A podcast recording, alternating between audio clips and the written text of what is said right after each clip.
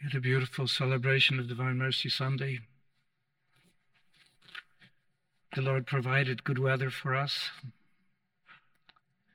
So it wasn't just a beautiful environment, but above all, the extraordinary grace that God wishes to bestow upon us in His Son. Through the power of the Holy Spirit, bread becomes the Eucharist, the body of Christ. Through the Holy Spirit, we open our hearts and welcome the gift of eternal life, welcome the gift of Jesus, welcome His grace. And as we know that it is through the Eucharist that the divine mercy, extraordinary promises of the Lord are given to us. It is through the Eucharist, to the power of Jesus who is present in the Eucharist, all things are possible. And we are here to receive Him for free. We don't have to do anything, just show up. Just show up and say, Lord, I'm here. I'm waiting for you to come. I'm waiting for you to bestow your very presence, to give me yourself, to transform me. But there's a need to go out. There's a need to come here. There's a need to go to church. There's a need to move our hearts and reflect. So there's the there's a moment of of that movement. And that movement we say is the Holy Spirit who moves our hearts. He wants inspires. He inspires us. He gives us this special spirit because to inspire is to means to to receive a spirit, to move in spirit. And so this is why we are here. This is why we gather. But this is what also made Nicodemus go. He was a leader of the people. On one level, he didn't want to go during the day because everybody would be making comments. Making comments, oh, is he interested too? Is he someone who kind of secretly wishes to do something? He went and in a symbolic language of John during the night, because he came from darkness and came to Christ the light. So, in the language of St. John, it wasn't just because he didn't want to be seen, but he knew that he was in darkness and he wanted to see and wanted to know more. He wanted to know more. He wanted to hear the voice of God. He wanted to see the truth. And for the truth, one, one to see, one needs the light, and Christ is our light. And so here it is. Yes, he's a teacher of Israel. And Jesus speaks to him, You are the teacher. And, and the Lord speaks to him in an unusual way, but on the other hand, we see Nicodemus in his humility. He says, Well, I come I, I came to hear you. He said, How is it possible for me to be born again? Because Jesus says, You have to be born again. He says, in that simplicity of the heart, He says, Can I re enter the womb of my mother? No. But, but Jesus continues, Yes, to be born, to be born of the Holy Spirit, to be born under the cross, to be born in faith. And that's the difference. How do we accept? We have to come like Nicodemus to Christ and we have to have a dialogue with him. Lord, how is it possible for me to be a Christian? How is it for me to be a better Christian? How is it possible for me to be a Catholic and real good Catholic? We have to enter into dialogue because the Lord Jesus shows us from the above, the truth from the above. And only the one who is from God the Father Himself who came here, He's the only one who can teach us what is in, in heaven, what is above. And part of what is above is that just as Moses lifted up the serpent in the desert to cure, to heal the rebellion of the people, to heal the rebellion of those who were in the desert, and yet there were not exactly happy. They were not exactly happy, even though they had manna, even though they had water, even they had uh, know meat. they had things, but they were not happy. They were missing something and they want to go back to slavery to attain something which they wish. And is in that rebellion. And the Lord gave them a symbol of that which will take place in Christ to look up. Yes, the, the fiery serpent has to be raised on the pole and the wood, and then look up. We have Jesus, and this is why it says, just as Moses lifted up the serpent in the desert, so must the Son of Man be lifted up, so that everyone who believes in him may have eternal life. Jesus was raised on the cross, and everyone who looks up to him, to the Redeemer, to the one who has given his life for us, everyone who looks up to him will have eternal life. Unless you're born of the of water and the Spirit, unless you're baptized and we receive that confirmation in the gift of the Holy Spirit, you you are not strong enough. You're not ready. You're not capable of entering eternal life. Now, what we see here is there's there's a this this morning's prayer, the opening prayer, invited us that we may believe, that we may accept full revelation and be strong. And so what we have is a beautiful example today of the early Christian community. And as you know, just yesterday was a feast of St. Mark, so we did not read the first reading from Monday of the first week. But what that Monday of the first week speaks to us was that this community, this young Christian community, they prayed together. They gathered and prayed together. And this is what happened to them when they prayed together and they were calling upon the holy name of Jesus. And as they praised, the place where they were gathered shook, and they were all filled with the Holy Spirit and continued to speak the word of God with boldness. So they themselves experience in prayer the gift of the Holy Spirit in prayer gathering for prayer is the place where we can. We know that many of the charismatic groups have received many, many gifts because of prayer, coming together, reading the scripture together, reflecting together. That's when the Holy Spirit comes alive because where two or three are gathered, the Lord Spirit, He's there with us. So, so now not only do they receive the Holy Spirit, but today's first reading continues, as you know, from the Acts of the Apostles. And so when the Holy Spirit came, then the community of leaders was of one heart and one mind. And no one claimed that any of his possessions was his own, but they had everything in common. And so with only under the power of the Holy Spirit, they realize who they are, that they're one. They have to help each other. They have to share things because we can't do it alone. You know how many times we see, I, I spoke with quite a few men who, you know, they're kind of quietly gather, you know, like 6 a.m. or something for morning prayer. Together they pray. How many men do that right now? I'm not too sure because they don't they don't share with anything, unless they share with a priest, perhaps. You know, maybe their wives know, but but who knows? At any rate, they come because they see the importance of sharing God's word, sharing simple prayer, not much more. Just get together and pray. The power of the Holy Spirit is there. Now, with great power, the apostles bore witness to the resurrection of the Lord Jesus, and, and, and great favor was accorded to them. Great power because they were they receive that Holy Spirit.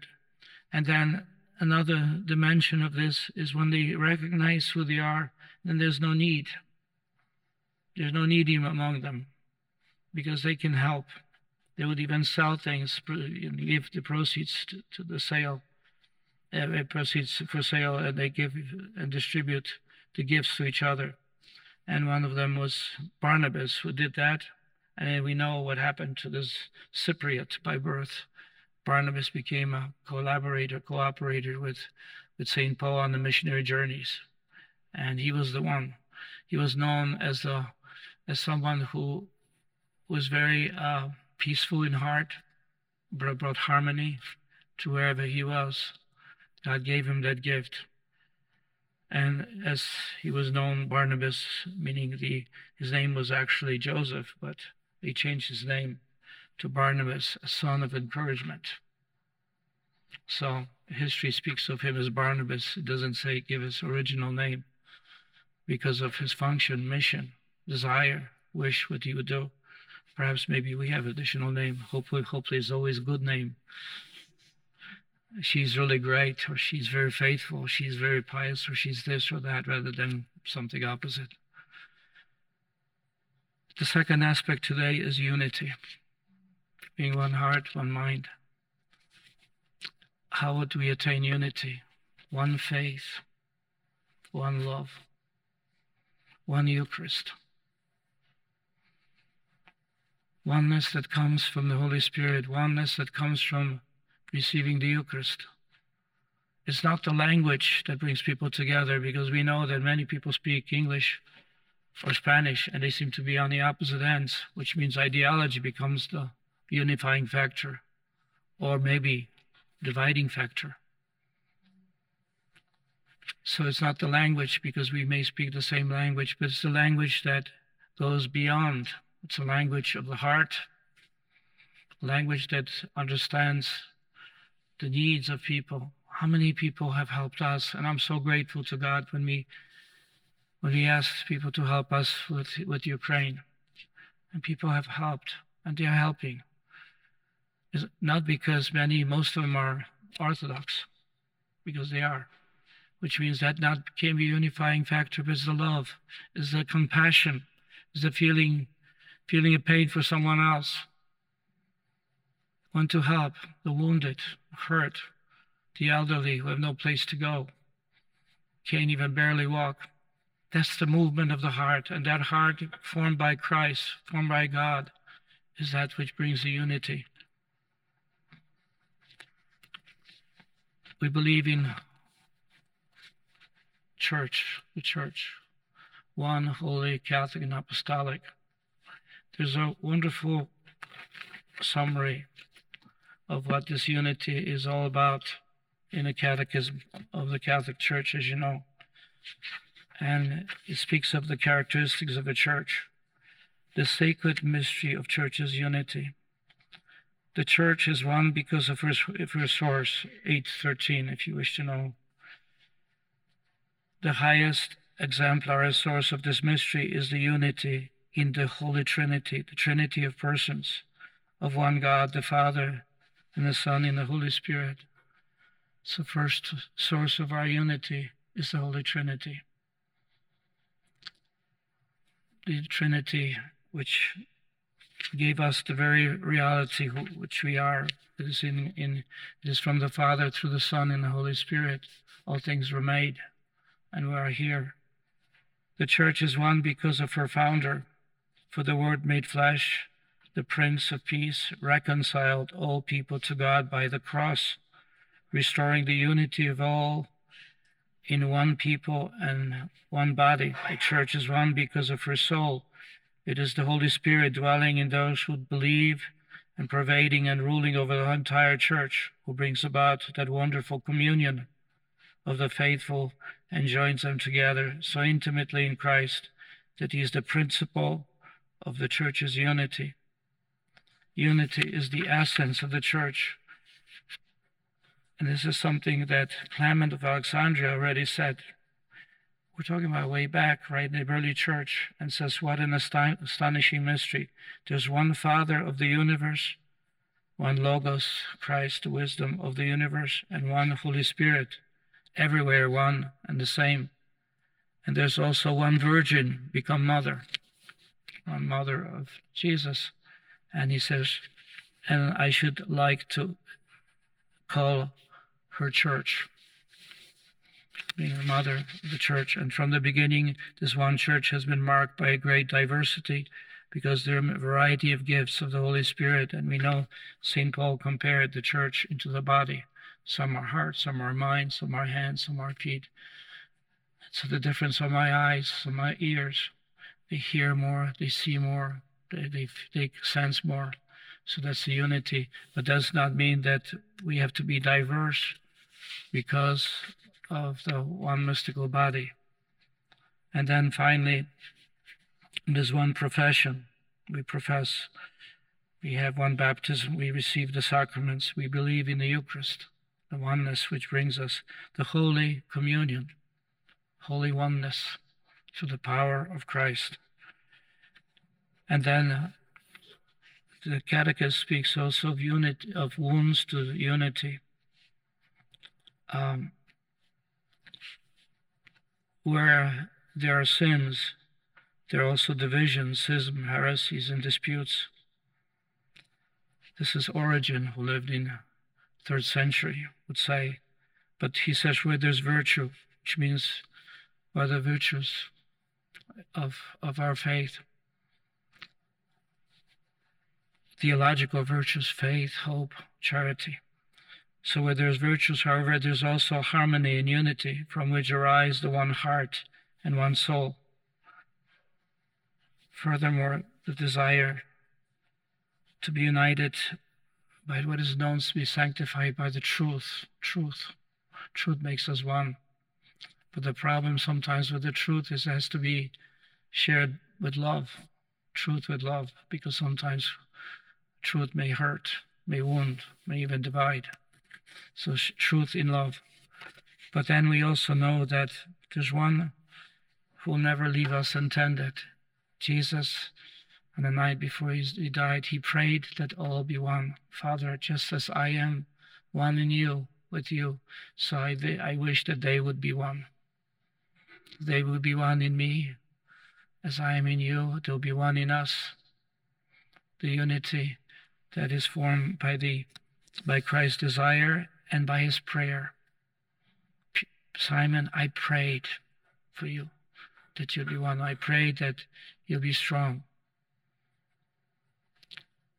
Peter, you, you are the rock. Upon this church, upon this rock, I'll build my church. Unity through Petrine leadership. Unity under under the one who leads, and it's to strengthen and, and, and, and shape and form. And then finally, the the the, uh, the Catechism 821 speaks of that the need, things that will help us towards unity, is permanent renewal of the church. Always we seek and strive, going through Lent, going through penance, going through renewal, through you know some form of of retreats, whatever it is that we are continuously called upon, because it's it's you know if you want to be a great swimmer, you've got to swim every day. If you want to be a great musician, you've got to practice every day. If you want to be a great husband and wife that loves, you have to express that love, manifest that tender care for one another every day. Because there's something in our the way we are, we slip. We don't practice. Not only the muscles become sort of kind of strange and they seem to be bulging the wrong direction. But it's the uh, but it's the practice which makes us trim and fit. Conversion of the heart. Try to live holier lives according to the gospel, which means permanent renewal, conversion of the heart, prayer in common, fraternal knowledge of each other, seeing each other as brothers, sisters dialogue, communion, dialogue, speaking, clarifying. You know, how many times, you know, there's a misunderstandings and a person has to say to someone who's close, I'm sorry, I didn't really mean to say that. I, I was not careful and I said something which I shouldn't have said. Or, you know, when I use such an expression, I meant this, I didn't mean that. So the dialogue is able to, to, to remove the stumbling blocks from us. This is why we have to be sort of there. We can't say, okay, he's that way always. Doesn't matter what I do. Or she's always that way. Because, you know, and justifying the way we have to be. No, because there's always the possibility for change because of prayer if we can't change somebody, there was a, we had a, we established in Washington at the very beginning of the promotion of this Divine Mercy message, Divine Mercy Sunday. And there was the there were lay people, wonderful lay people. This was 1990, 1991, and and we begin to talk. Now, if you go to a priest in a parish and you introduce the Divine Mercy, it's just 32 years ago. At that time, or 31, he says, "What do you do?" And the priest says, "I'm not interested." You say, you go and say, "You've got to do this, otherwise, you know, whatever." Uh, no, you have to say thank you. I just wanted to share with you. And then begin prayer. You're driving back home in the car for hour or two, maybe wherever you are. Pray. Prayer can change, and prayer does change. So we then today we gather as Christians, we gather as one people, we gather to receive one Lord, we gather to share in that communion of the Eucharist itself we share in the gift of the Holy Spirit.